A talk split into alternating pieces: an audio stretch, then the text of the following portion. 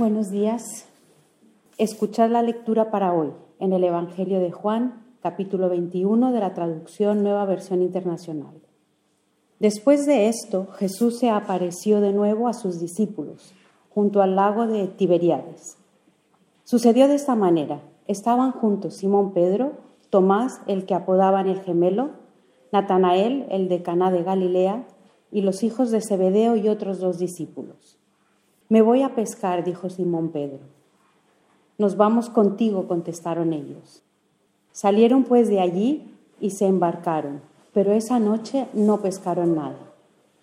Al despuntar al alba, Jesús se hizo presente en la orilla, pero los discípulos no se dieron cuenta de que era Él.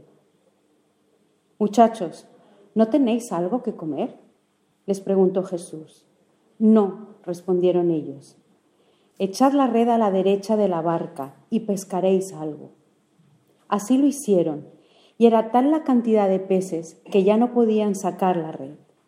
«Es el Señor», susurró a Pedro, el discípulo a quien Jesús amaba. Tan pronto como Pedro le oyó decir, «Es el Señor», se puso la ropa, pues estaba semidesnudo, y se tiró al agua. Los otros discípulos le siguieron en la barca, arrastrando la red llena de pescados, pues estaban a escasos cien metros de la orilla. Al desembarcar vieron unas brasas con un pescado encima y un pan. «Traed algunos de los pescados que acabáis de sacar», les pidió Jesús. Simón Pedro subió a bordo y arrastró la red hasta la orilla, la cual estaba llena de pescados de buen tamaño. Eran ciento cincuenta y tres.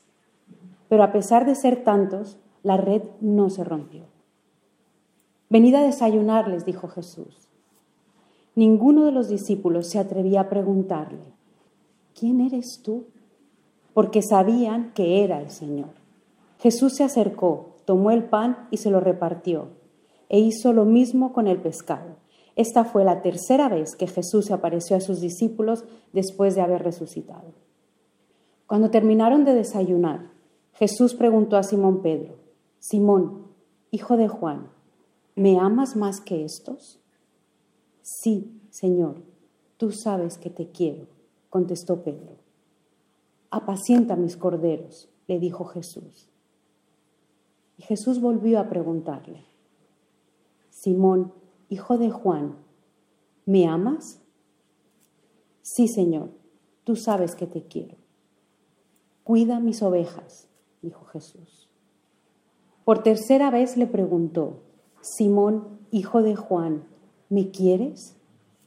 A Pedro le dolió que por tercera vez Jesús le hubiera preguntado, «¿me quieres?». Así que le dijo, «Señor, tú lo sabes todo, tú sabes que te quiero». «Apacienta mis ovejas», le dijo Jesús. «De veras te aseguro que cuando eras más joven, te vestías tú mismo e ibas a donde querías, pero cuando seas viejo, extenderás las manos y otro te vestirá y te llevará a donde no quieres ir». Esto dijo Jesús para dar a entender la clase de muerte con que Pedro glorificaría a Dios. Después de eso añadió, «Sígueme». Al volverse, Pedro vio que los seguía el discípulo a quien Jesús amaba, el mismo que en la cena se había reclinado sobre Jesús y le había dicho, «Señor, ¿quién es el que va a traicionarte?».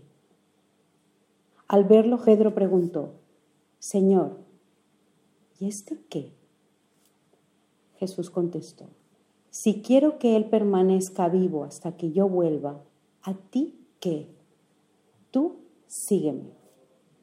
Por este motivo corrió entre los hermanos el rumor de que aquel discípulo no moriría. Pero Jesús no dijo que no moriría, sino solamente, «Si quiero que él permanezca vivo hasta que yo vuelva, ¿a ti qué?». Este es el discípulo que da testimonio de estas cosas y las escribió, y estamos convencidos de que su testimonio es verídico. Jesús hizo también muchas otras cosas, tantas que, si se escribiera cada una de ellas, pienso que los libros escritos no cabrían en el mundo entero. Muchas gracias. Los evangelios narran dos relatos en los que Jesús ayuda a los discípulos a pescar una cantidad increíblemente grande de peces. Y en ambos casos Pedro es el personaje central de la historia. Y Jesús utilizó estas dos pescas milagrosas, entre comillas, para cautivar el corazón de Pedro.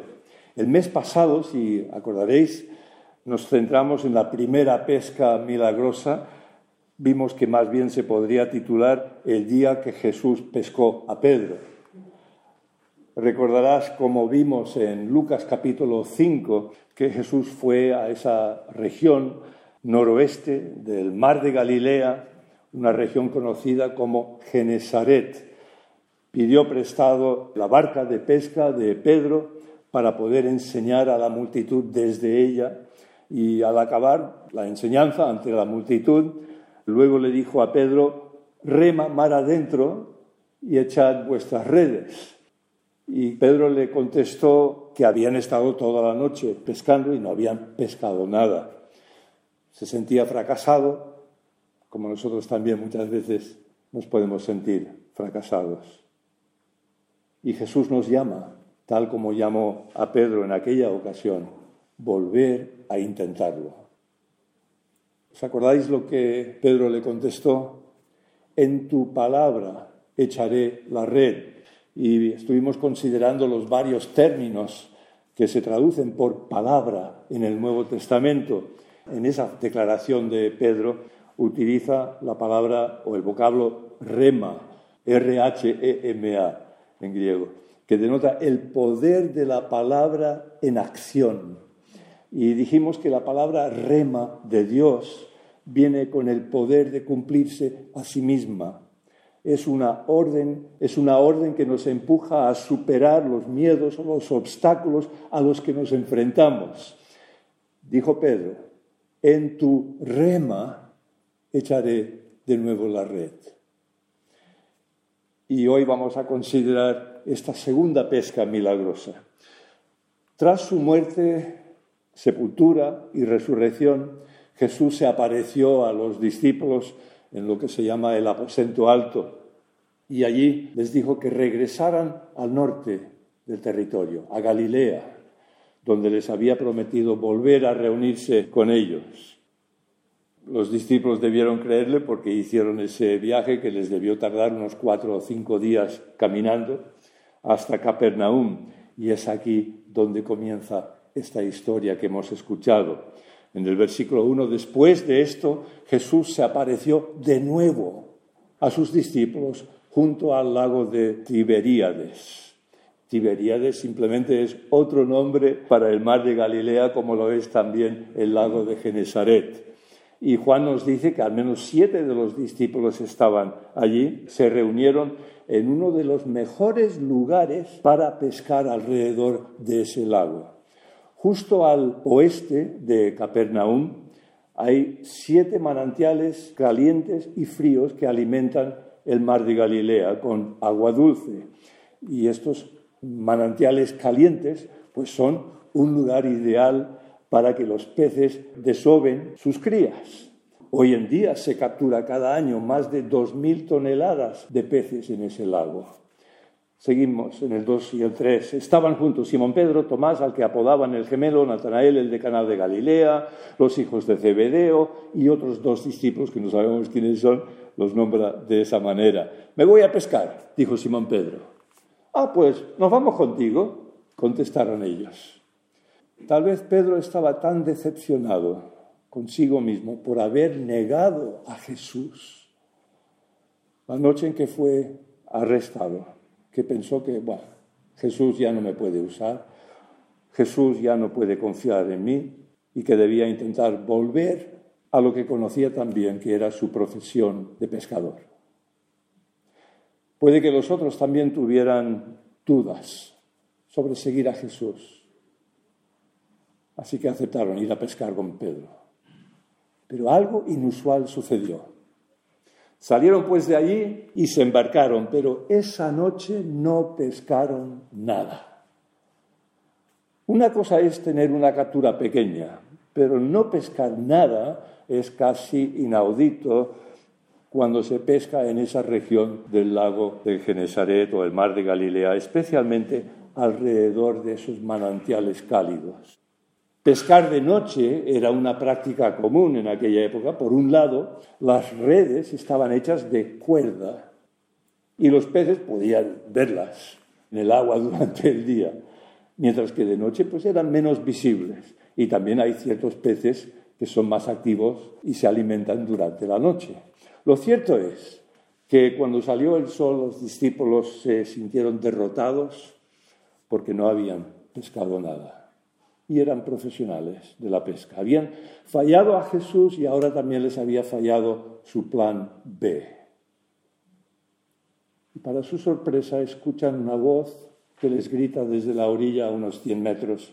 «Muchachos, ¿no tenéis algo de comer?» «No».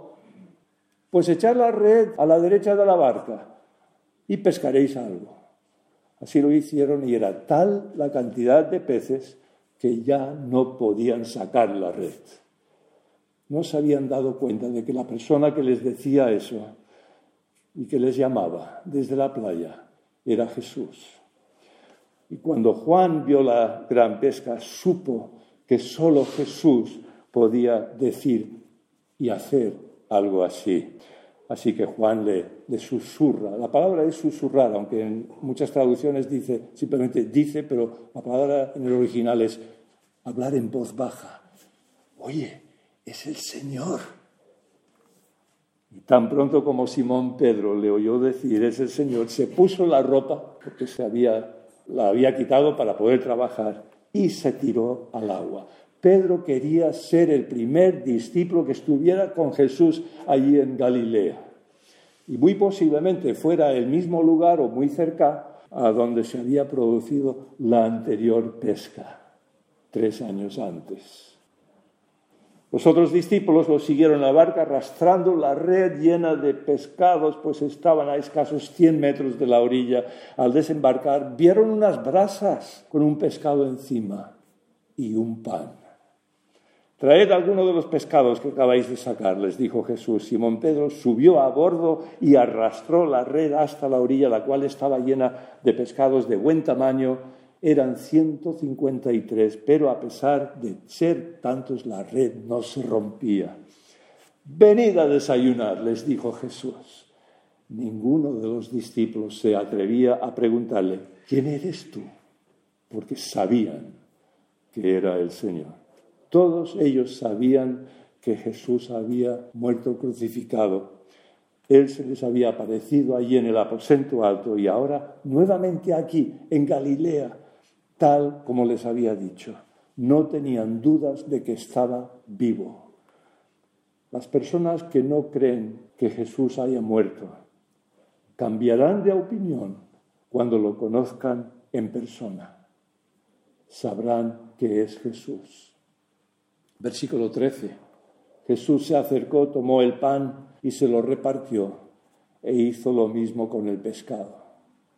¿Cuántas veces hemos visto una escena parecida, verdad, a lo largo de los evangelios?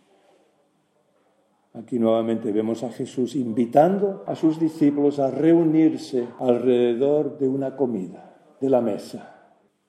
Después de su resurrección había partido el pan con dos de los discípulos en Emaús. Y luego en el aposento alto para tranquilizarlos y convencer a los demás discípulos de que él no era un fantasma, ¿eh? Les pidió algo de comer y ¿qué le dieron? Un pescado y un panal de miel. Dice que en el versículo catorce, esta fue la tercera vez que Jesús se apareció a sus discípulos después de haber resucitado.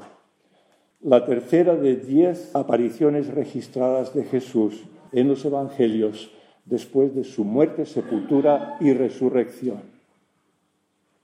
En muchos lugares del mundo, hoy en día, Jesús sigue apareciéndose a la gente en persona para hacerles saber que está vivo. A menudo Jesús se aparece en sueños o visiones para ayudar a las personas a descubrir que está vivo. Y muchas veces incluso Jesús sana a esas personas cuando se les aparece. Y Jesús aquí en Galilea se apareció a los discípulos para ayudarlos a creer en Él. Y esta aparición de Jesús tenía un propósito muy concreto. Todos sabían que los discípulos habían huido la noche en que Jesús fue arrestado. Y aquí, al encender un fuego, Jesús había recreado la escena en torno a la cual Pedro le había negado en el patio de Caifás. Cuando terminaron de desayunar, Jesús preguntó a Simón Pedro: Simón, hijo de Juan, ¿me amas más que estos? Sí, Señor, tú sabes que te quiero. Apacienta mis corderos, le dijo Jesús. Y Jesús repite la pregunta total de tres veces a Pedro. Estaba claro que Jesús estaba ayudando a Pedro a superar las tres veces que había negado conocerle. Jesús sabía que Pedro necesitaba ayuda para superar su fracaso. Se sentía avergonzado. Alrededor de otra hoguera había negado conocer a su Maestro y Señor, a quien había seguido durante tres años. Y ahora se encontraba alrededor de otra hoguera, de un fuego de restauración. Tal vez tú hayas experimentado algún fracaso y como Pedro pienses que Dios ya no puede confiar en ti. Esa es una mentira que el enemigo seguirá sacando contra ti hasta que creas y sientas que estás completamente sanado, sanada, liberado, liberada de tus fracasos. Jesús sabe cómo sanarte, cómo restaurarte. Y Él encontrará la manera de hacerlo, tal como sanó y restauró a Pedro. Esta pesca milagrosa fue como un cuadro profético de cómo Dios usaría a Pedro en el futuro para ayudar a miles, quizá millones de personas a conocer a Jesús y experimentar una relación restaurada con Dios. Y cuando Jesús le preguntó, ¿me amas más que estos? Jesús podría haber estado preguntando, bueno, eh, si le amaba más que los demás discípulos o si le amaba más que la pesca para seguirle. Hay una ligera diferencia en la construcción de las tres preguntas que le hace Jesús a Pedro. En el texto bíblico original, Jesús usa dos verbos diferentes. Las primeras dos veces, Jesús le pregunta, ¿me amas más que estos? Utiliza el término agapao. Conocemos la palabra ágape, ¿verdad? Se refiere a un amor incondicional, sacrificial, de entrega total. Es el amor más profundo de los términos. Y Pedro contesta cada vez con otro término de amor, que es phileo. Se refiere a un cariño, a un afecto de amistad. Finalmente, la tercera vez que Jesús le pregunta, él cambia entonces el verbo a phileo. Y Pedro le contesta, Señor, tú lo sabes todo. Tú sabes que te quiero. Phileo. Jesús va elevando, quiere elevar el término del amor a ágape. Pero Pedro contesta de la misma manera las tres veces, usando phileo, que denota un amor más fraternal. Quizá esto pueda indicar que Pedro se sentía indigno de declarar un amor incondicional hacia Jesús después de haberle negado tres veces, o simplemente que todavía no comprendía la profundidad del amor que Jesús le estaba pidiendo. Lo cierto es que al repetir la pregunta tres veces, Jesús quería confirmar el amor y compromiso total de Pedro hacia él. No solo un afecto casual o de amistad. Pedro había negado a Jesús aquellas tres veces y ahora Jesús le da la oportunidad de reafirmar su amor también tres veces. Y con estas preguntas Pedro recibe una triple comisión o encomendación por parte de Jesús. Jesús quería asegurarse que el liderazgo de Pedro estuviera fundamentado en un amor incondicional hacia él. Hay similitudes y diferencias interesantes entre estas dos pescas milagrosas que hemos visto el mes pasado y hoy, y su impacto en Pedro. En cuanto a similitudes, los discípulos habían pescado en ambas ocasiones toda la noche y no habían pescado nada. En ambas ocasiones Jesús apareció en su momento de desesperación. Las dos veces las redes estaban llenas, a punto de romperse, y no se rompieron.